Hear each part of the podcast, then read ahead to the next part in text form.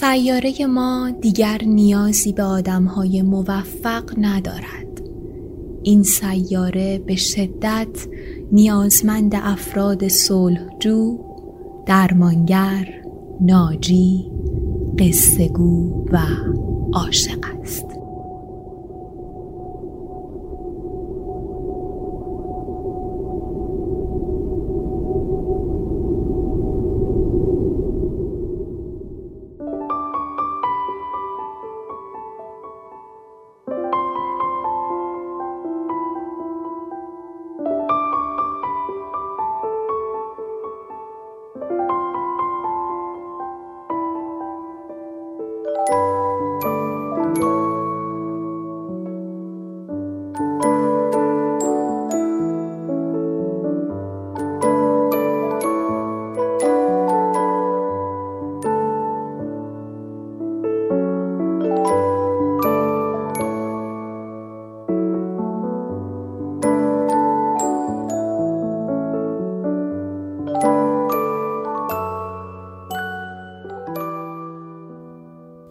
چهل و دومین اپیزود پادکست قصه هاست. پادکستی ادبی داستانی با محوریت داستانهای کوتاه ایرانی از مجموعه 80 سال داستان کوتاه ایرانی چاپ کتاب خورشید. من مجد فتاحی هستم که بعضی از داستانهای این مجموعه رو انتخاب می‌کنم و براتون می‌خونم. بعد از مدتی فاصله بین ده اپیزود پیش اپیزود کمی درباره رمان رو منتشر کردم که چون پنج شنبه دو هفته پیش منتشر شده بود صبر کردم که هفته گذشته این اپیزود شنیده بشه و نظرات شما رو در موردش بدونم و اپیزودهای داستانی رو از این هفته شروع کنم. داستان این اپیزود یک داستان دو بخشیه. بخش دوم اون مثل قرار همیشگیمون چهارشنبه همین هفته منتشر میشه.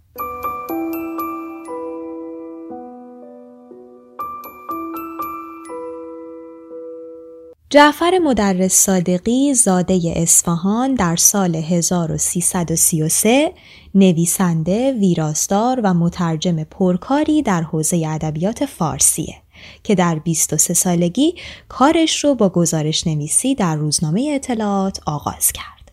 در سال 53 به روزنامه آیندگان رفت و در سرویس فرهنگی این روزنامه به کار ترجمه و نقد کتاب مشغول شد.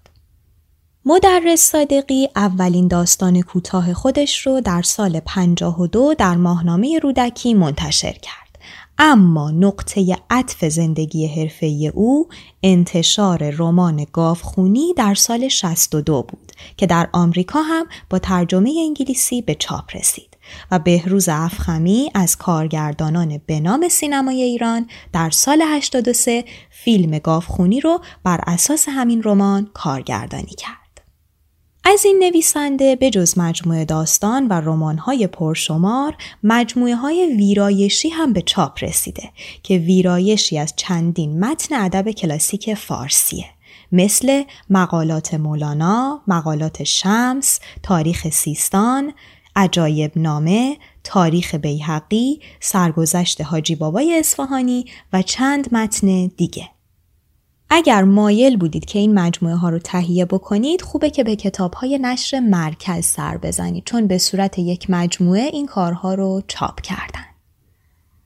از مجموعه داستانهای مدرس صادقی اگر بخوام نام ببرم بچه ها بازی نمی کنند سال 56 قسمت دیگران و داستانهای دیگر. سال 64 دوازده داستان. سال 69 کنار دریا مرخصی و آزادی. سال 77 آن طرف خیابان. سال 81 و وقایع اتفاقی سال 85 به چاپ رسیدن. و چند تا از رمان هاشون هم نمایش، گاوخونی، ناکجا آباد، شریک جرم، شاه کلید، من تا صبح بیدارم، دیدار در حلب، کافه کنار آب و سرزمین عجایب هست. بسیار خوب بعد از این توضیحات بریم بشنویم که در داستان ما یعنی شب خداحافظی چه اتفاقی افتاد. اپیزود چهل دوم به تاریخ 18 آبان 1399 قصه شب خداحافظی بخش اول جعفر مدرس صادقی شب خداحافظی مثل همه شبهای دیگر بود فقط کمی شلوغتر بود و عکس هم می گرفتند. همه می آمدند پهلوی لیلا می نشستند تا آخرین عکس ها را با او بگیرند. زن و شوهرها با هم این طرف و آن طرف لیلا می نشستند و زنها یکی یکی پهلوی او می نشستند و بچه ها یکی یکی و با هم پهلوی او می ایستادند یا روی دامنش می نشستند. فیروز شوهر لیلا حوصله عکس گرفتن نداشت. به اصرار راضیش کردند که دو تا عکس یادگاری دو نفره با لیلا بگیرد. فیروز داشت تخمه می شکست و توی یکی از عکس ها در حال تخمه شکستن افتاد. حتی چند لحظه دست از تخم شکستن بر نداشت تا توی عکس در حال تخم شکستن نیفتد. توی عکس دیگر تخمه نمی شکست و سرش را رو به لیلا برگردانده بود و به او نگاه می کرد. اما دست راستش را جلوی دهانش گرفته بود و لبخندی که همیشه به لب داشت پیدا نبود. دست بزرگش نیمی از صورتش را می پوشند. همه کس فیروز را با لبخندی که همیشه به لب داشت می شناخت. و اگر این لبخند پیدا نبود نمی‌شد ثابت کرد که این فیروز است.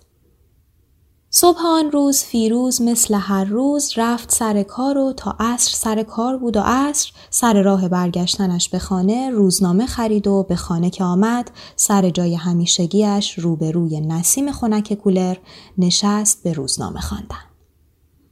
لیلا داشت چمدانش را میبست و هیجان عجیبی داشت.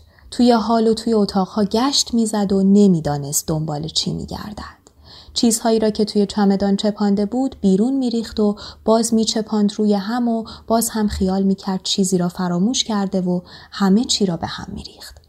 فیروز حتی نیامد بالای سر او که ببیند چه کار می‌کند. زنگ در را که زدند مثل هر بار که زنگ می زدند لیلا را صدا زد که در را باز کند و از سر جایش تکان نخورد و فقط وقتی که صدای سعید و زنش را شنید پا شد و با آنها دست داد و احوال پرسی کرد. به لیلا گفت چای حاضره؟ لیلا گفت نمی‌دونم. ولی سری به آشپزخانه زد و سماور را روشن کرد و یک ظرف میوه از میوه هایی که توی یخچال بود جور کرد و آورد توی اتاق. سعید دوربین عکاسیش را هم با خودش آورده بود. همکار فیروز بود و هر بار که این دو به هم می رسیدند از شرکت و از کارهای اداریشان با هم حرف می زدند. و حالا هم داشتند از همان حرفهای همیشگی می‌زدند و از چیزهایی که صبح همان روز پیش آمده بود و کارهایی که فردا صبح اول وقت باید می‌کردند. زن سعید از لیلا پرسید خب لیلا خانم فردا چه ساعتی آزمی؟ لیلا گفت ساعت پنج صبح. زن سعید گفت به سلامتی و دختر بچه چهار ساله اش را که داشت می‌رفت روی میز بغل کرد و نشاند روی صندلی پهلوی خودش.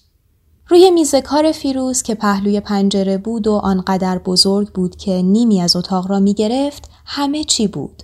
نقشه های تمام و نیمه تمام، چراغ رومیزی، کاغذ، کیف، جوراب، لیوان، پاکت تخمه، نقاشی لیلا، نوار، ضبط صوت.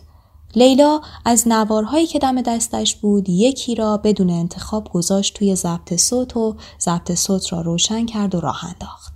شد خزان بدیزاده بود. از میانه هایش از کمی پیشتر از اینکه بگوید دلم از غم خون کردی چه بگویم چون کردی. پاشد رفت توی اتاق خواب. سر وقت چمدان و در را باز گذاشت تا صدا بهتر برسد. این ترانه را خیلی دوست داشت و خیلی گوش می‌داد. اما این بار از اینکه می‌گوید برو ای از مهر و وفا آری برو ای آریز وفاداری. اصلا خوشش نیامد. اینجا یه ترانه اصلا خوب نبود و به جاهای دیگر نمی‌خورد. خدا خدا کرد کسی این قسمت را گوش نداده باشد. هیچ کس گوش نمی‌داد. فیروز و سعید با هم حرف می زدند و زن سعید با دخترشان کلنجار می رفت که ساکتش کند. گریه می کرد و نمی گذاشت صدا خوب برسد. آنجا که می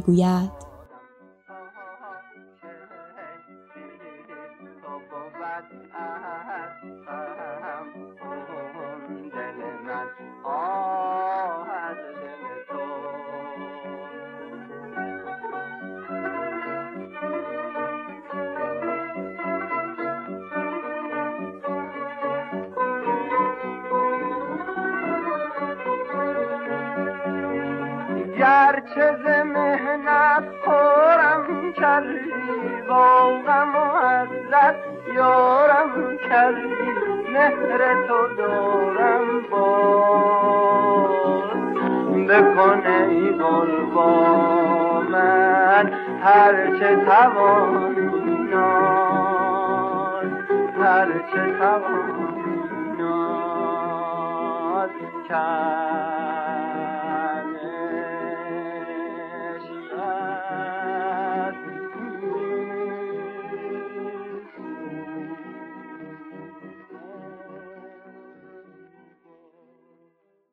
را پهلوی چمدان روی زمین ریخته بود چپان توی چمدان و در چمدان را به زور بست.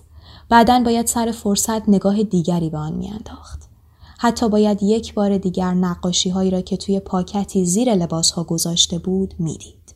همه نقاشی هایی را که فیروز دوست داشت یا لیلا به او تقدیم کرده بود میگذاشت همینجا باشد و نقاشی های دیگر را می برد و نقاشی هایی که به دیوار اتاق پذیرایی بود همینجا میماند. یکی از آنها کپیه‌ای بود از یکی از های سزان پورتری لوی آگوست در حال خواندن روزنامه لیلا با دستکاری مختصری در چهره لوی آگوست آن را شبیه چهره فیروز از آب درآورده بود و یک کپیه از تابلوی آندرو وایت تصویر دختر مفلوجی در علفزار که از دور به خانهاش نگاه می‌کرد. بیشتر نقاشی های روی دیوار دورنما بود. کپیه ای از دورنماهای فرنگی. و یک نقاشی ایرانی هم بود. پایین این نقاشی که تصویر مردی بود که افسار اسبی به دست داشت با خط ریز نوشته بود تقدیم به بهترین دوستم فیروز.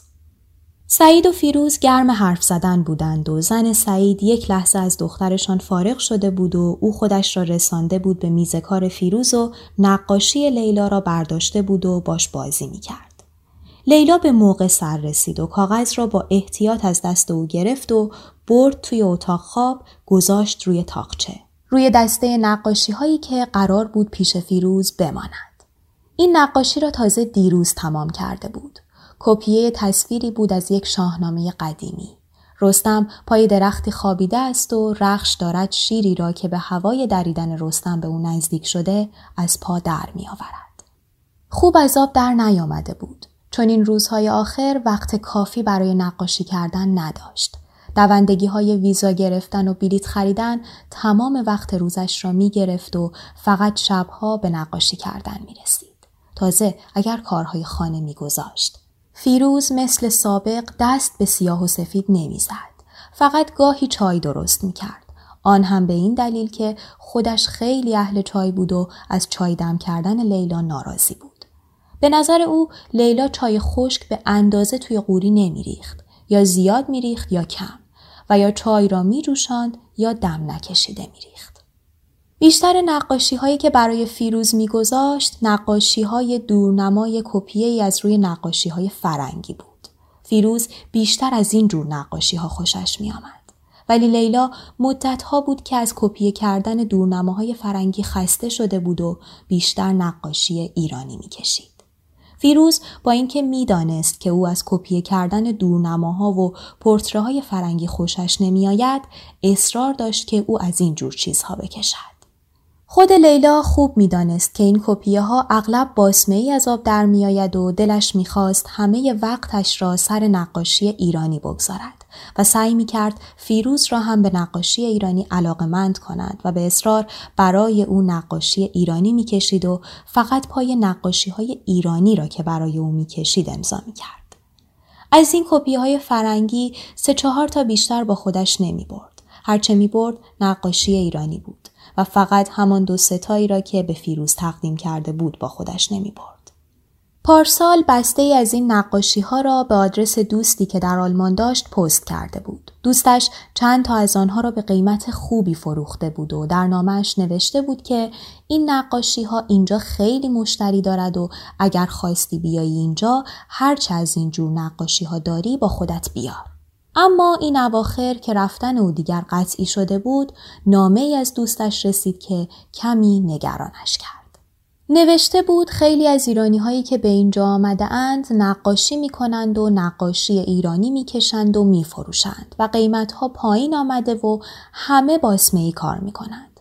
و اگر یکی هم پیدا شود که نخواهد باسمه کار کند نقاشیش میان این همه نقاشی های باسمه گم می شود و یا باید آن را به قیمت نقاشی های دیگر بفروشد و یا نقاشیش روی دستش میماند چون کسی قدر کارش را نمی‌داند. زنگ زدند. لیلا رفت در را باز کند و از پشت در صدای بچه ها را شنید و فهمید کی بود. نادر بود. همکار دیگر فیروز. با زنش و بچه های تخصشان. همین که وارد شدند سر و صدا و شلوغی شروع شد.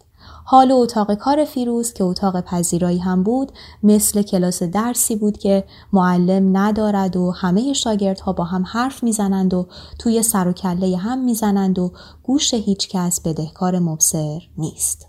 مبصر این کلاس لیلا بود اما چون می‌دانست که نمی‌تواند ساکتشان کند کاری نمی‌کرد و فقط گوشهای پهلوی میز کار فیروز نشسته بود و نگاهشان می‌کرد.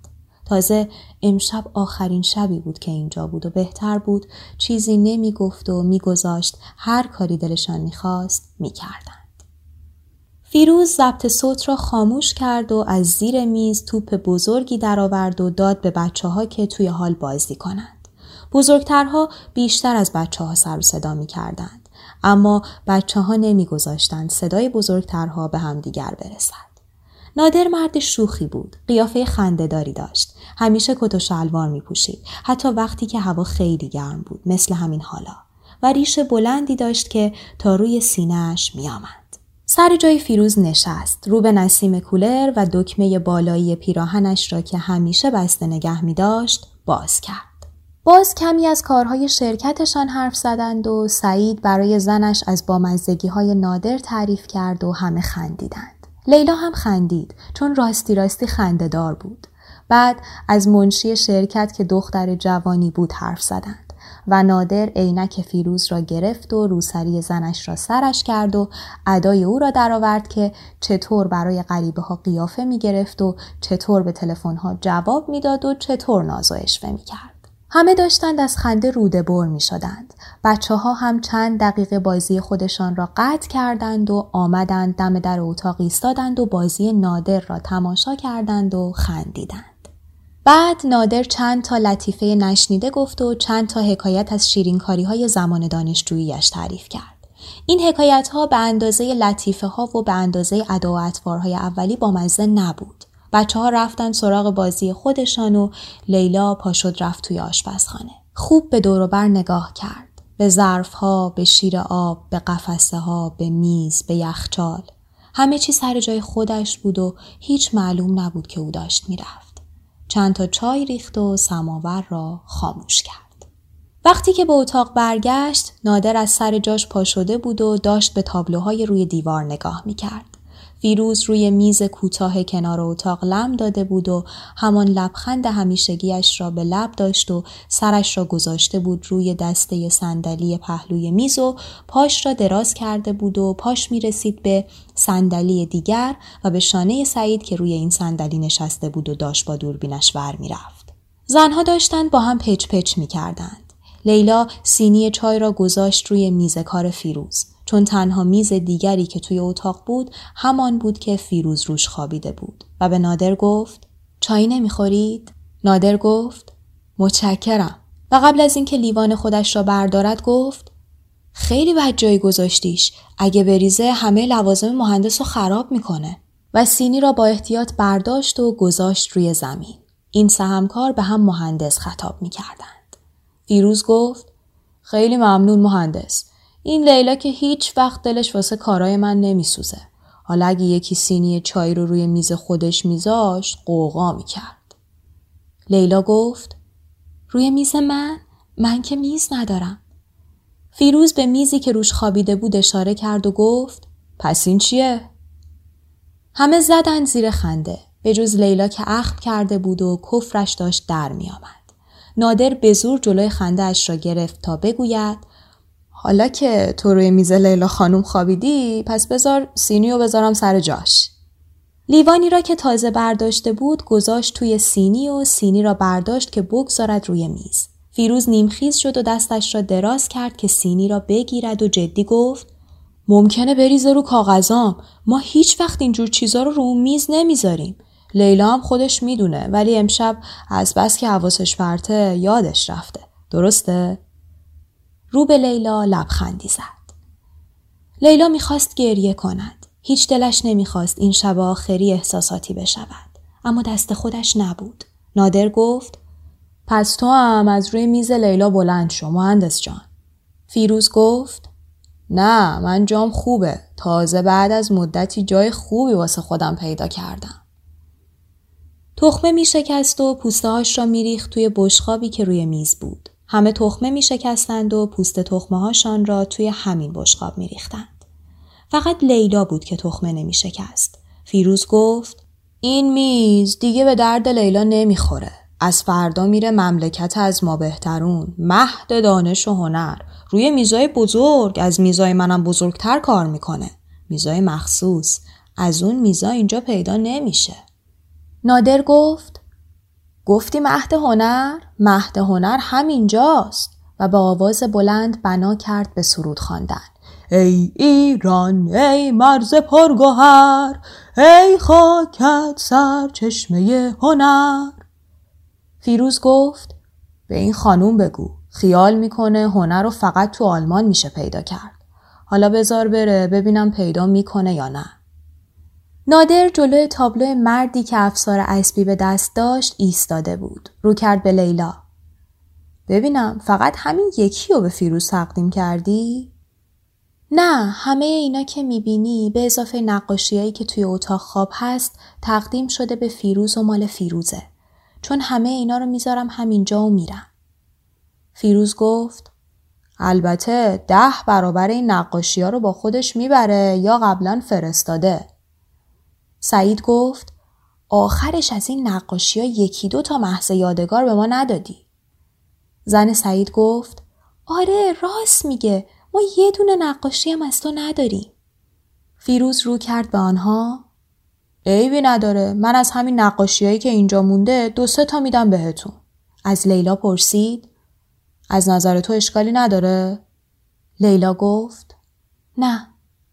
نادر گفت اون اوایل که تازه کار بود چند تا نقاشی به ما داد ولی حالا سطح کارش اونقدر بالا رفته که به این زودی ها به کسی تقدیم نمی‌کنه.